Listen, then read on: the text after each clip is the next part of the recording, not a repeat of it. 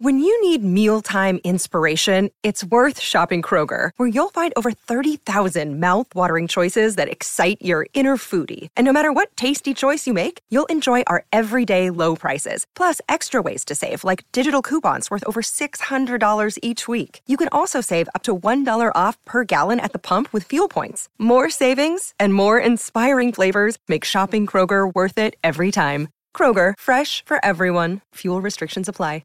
Another day is here, and you're ready for it. What to wear? Check. Breakfast, lunch, and dinner? Check. Planning for what's next and how to save for it? That's where Bank of America can help. For your financial to-dos, Bank of America has experts ready to help get you closer to your goals. Get started at one of our local financial centers or 24/7 in our mobile banking app. Find a location near you at bankofamerica.com/talktous. What would you like the power to do? Mobile banking requires downloading the app and is only available for select devices. Message and data rates may apply. Bank of America NA, member FDIC. It's along the way. Whatever you prefer. Your last name is Dick or Prunty. I think I choose Dick. You'd rather be Nick Dick? I think so. We'll give you an edge to beat the spread and so much more. We project the Tampa Bay Buccaneers to win 5.1 games. They're not supposed to be very good. You could tell. It's rare to have an NFL win total, especially in a perceived bad division. You're not going to have like a 5 a lot of the time or a 5.5. It's just like hard to do. What do we call that? Wagertainment. It's You Better You Bet from BetQL. That's right. Welcome to You Better You Bet on BetQL, presented by BetMGM. You got two substitute teachers here today, here to create some chaos, here to mess things up, here to change the whole programming for you guys. Sean Bell on your microphone right now. Bill Matz right next to me. Bill, how's it going? It's great to work with you, Sean. It's a phenomenal Philly Friday, as Nick would say, the phenomenal Friday, but couple of Philly guys here at the WIP building, and really looking forward to getting to work with you because we basically do the same thing here. We pass each other sometimes. We're in after each other, but we've never got a chance to work together, so I'm really looking forward to it. I know. It's one show after the other, whether it's an overnight, whether it's right before the overnight. It's all over the place, and, of course, we had to get together right here on You Better You Bet. A lot to talk about today. Obviously, we're going to be talking about NFL futures, Major League Baseball futures, baseball games tonight. They don't get rained out. The rain is crazy. It's supposed to rain like 5-6 straight days here in Philadelphia. Just really never stops, I think. Exactly. It's pretty much perpetually March. All storming, all problems. So hopefully we get some baseball games in here today. I got some bets if they do for the Philadelphia Phillies and the New York Mets game. So we're going to talk about that. Obviously NFL futures, like I said before. But basketball's been... what's going on here? Like, it's really heating up towards that great drama time that is the NBA offseason. Listen, it's the one thing that they have that I think the NFL finally tried to replicate the last couple of years. Like the NFL runs everything, and they're like, no, we just don't have that offseason drama as much. And they've but the NBA are the originators of it, and we started it last night with pick number 3. Yeah. Scoot Henderson going to Portland, and now, well, what's going to happen with Dame? Where's that going to lead to? Like you said, it was outside of that, the draft was kind of just okay, just kind of a draft, not like your things blowing up, not that drama we come to expect. Other than Woj versus Shams, that was the biggest thing last night. Yeah, everything blew up before. Yes. Random trades, which we're going to talk about later. Chris Paul going where? To play with who? Kristaps Porzingis is where?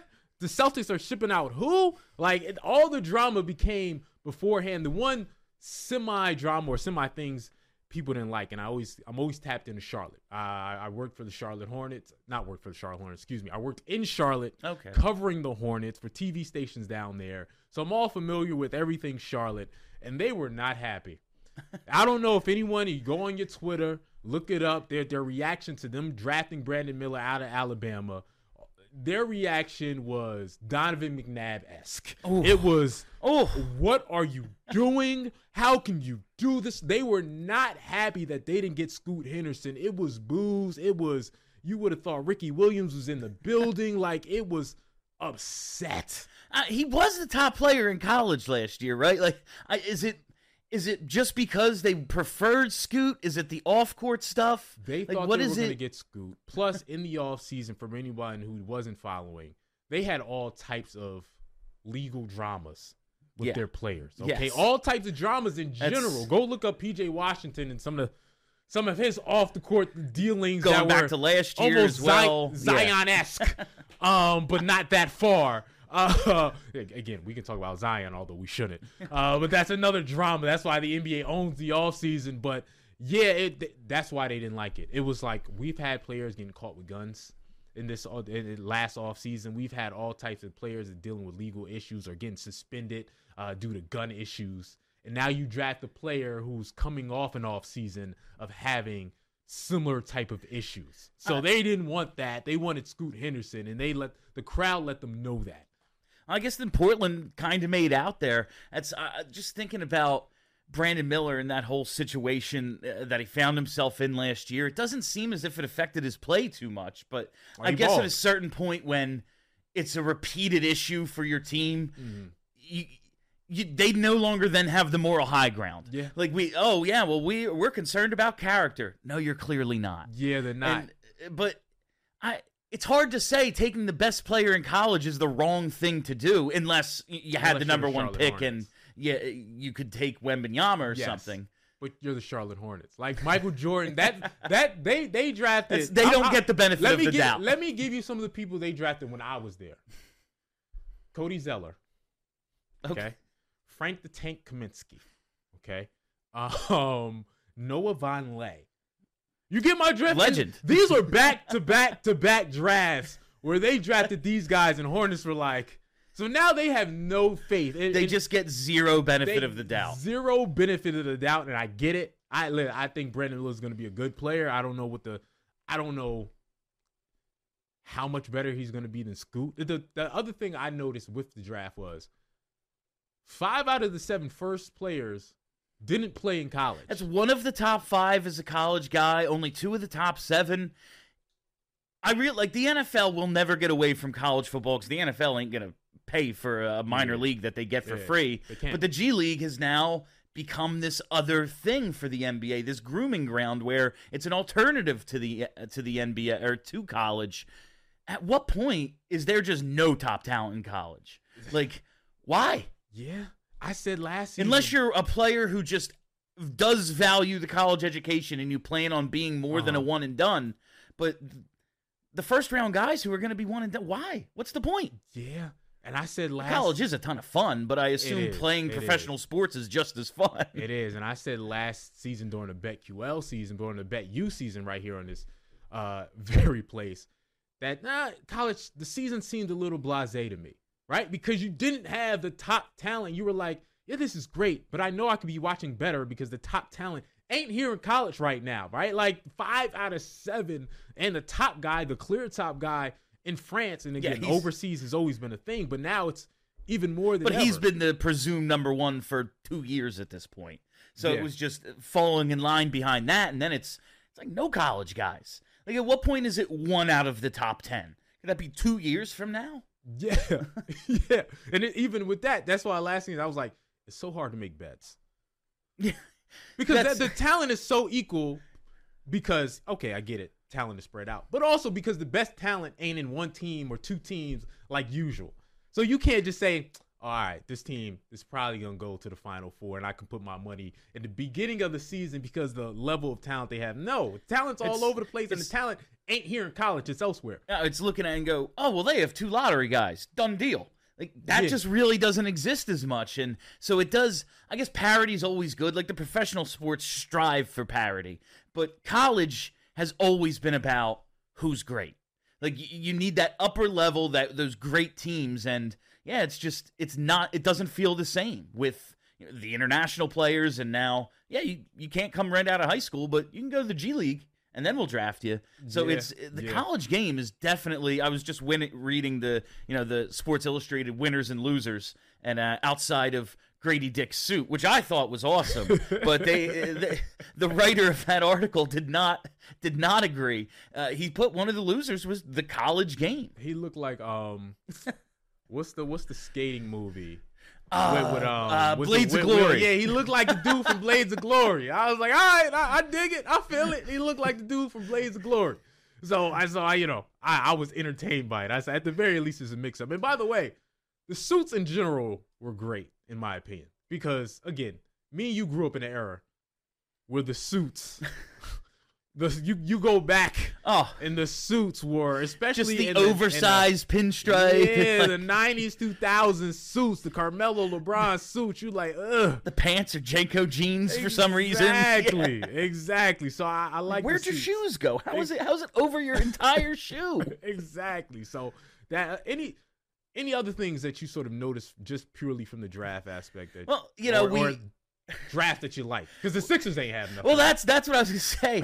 For the first time in franchise history, because we both work out of Philly, Sixers did not make a pick. Yeah. Even after they leaked their draft board, or at least their targets of who they were gonna try to buy a pick from, were unable to do it.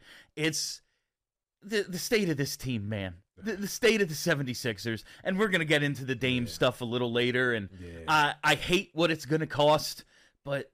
They just got to take a swing, right, on somebody who's great. The other people are making moves. You got to make a move, but they're sort of, you know what I mean, in this limbo position. You got to wait on James Harden. That's always a great position to be in, where you're just waiting on the whims of an insane person. Yeah, you got to wait for Dame to make up his mind. And what he's going to do. Because every report was, and we heard it, I think, from Brian Windhorst yesterday, saying he doesn't want to play through a youth movement. He's going to wait to see what they do with that number 3 pick, and if they use it to help him out, cool. But if they just take best player available, he doesn't want to see a rebuild during, you know, his latter stages of his prime at this point. He's at the end of his prime. He's 33 years old. He's played 87 games the last 2 years combined. He's only got so much time left, especially at this level, and... Yeah. Now it sounds, he's going to wait to see how free agency goes. Maybe they help him out there. Portland doesn't sound all that interested in trading him.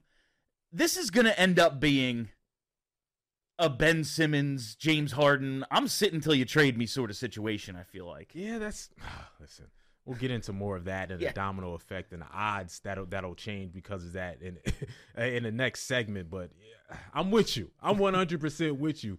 And selfishly... I'm just looking at the Sixers going, we could use somebody who could shoot a 3 or 2 every now and then. Be nice. Yeah. The other thing that I liked from the draft, I'll say the one draft pick outside of the tops that are obvious that I liked was the Miami Heat. It's hard. I feel like they always just get it right. They know how to get the role play. They know how to get the guy that's going to fit in their system, be a role. They selected Jamie Vasquez. Jamie Jaquez, yes, out of UCLA, 6'6" guy, 225, can shoot the ball, has good athleticism, plays a role perfectly to me. He's a good wing, good size wing, athletic, can shoot the rock, and has just great skill.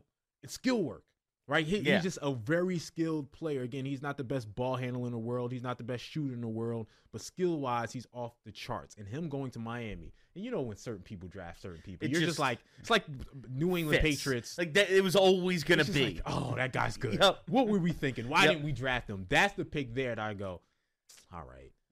You know what I mean? Like, all right, now again, you're going to see what you're getting at here. You're going to continue to make runs and beat teams that are better than you. Just because you know what to do. That's it. You talked about how Charlotte doesn't get the benefit of the doubt. They are well beyond, you know what? Maybe Brandon Miller was the right pick, but I'm not going to give you the credit for it till it comes true. Yeah, and after the fact of it coming true. Like the Heat, you just go, I know what you're doing. I see what you're doing, and you're right. Makes sense.